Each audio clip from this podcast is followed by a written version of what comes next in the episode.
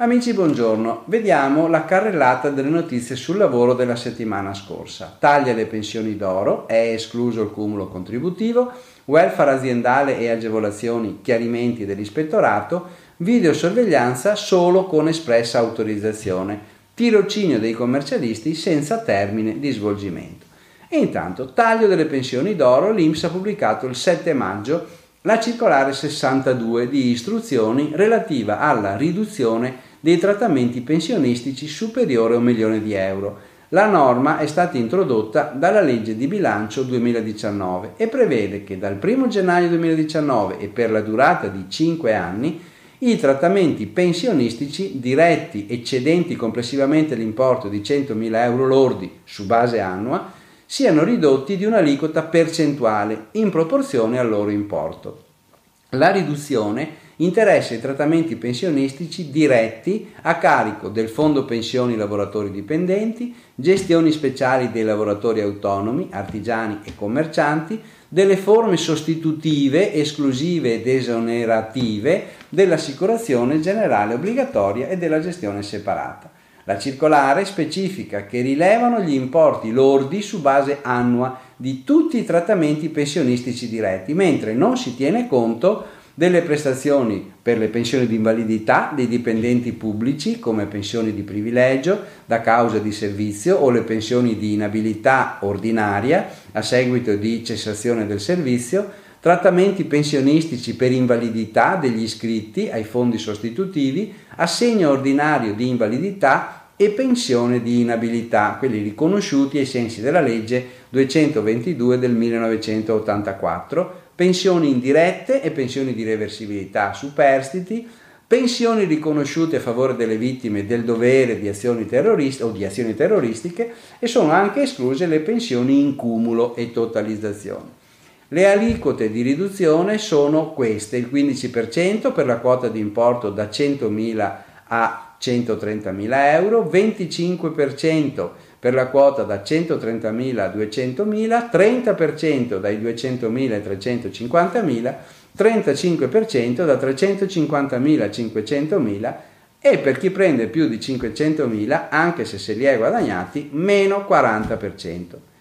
Welfare aziendale e agevolazioni. Nella circolare 7 del 6 maggio 2019 l'Ispettorato Nazionale del Lavoro fornisce due chiarimenti sulla legge 296 del 2006 con una interpretazione più estensiva. Questa norma ha condizionato il riconoscimento di benefici contributivi ai datori di lavoro per il rispetto degli accordi dei contratti collettivi stipulati dalle organizzazioni sindacali rappresentative.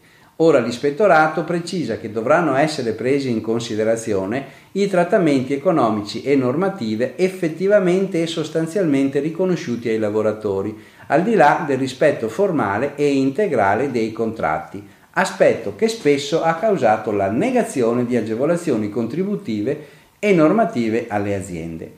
Gli ispettori potranno dunque valutare sostanzialmente il trattamento riservato ai lavoratori per verificare l'equivalenza a quanto previsto dal contratto. Altro aspetto che viene messo in rilievo è che in nessun caso i beni e servizi previsti nell'ambito del welfare aziendale possono sostituire trattamenti economici previsti dagli accordi collettivi. Se questo si verifica può causare per il datore di lavoro la perdita delle eventuali agevolazioni contributive fruite o da fruire.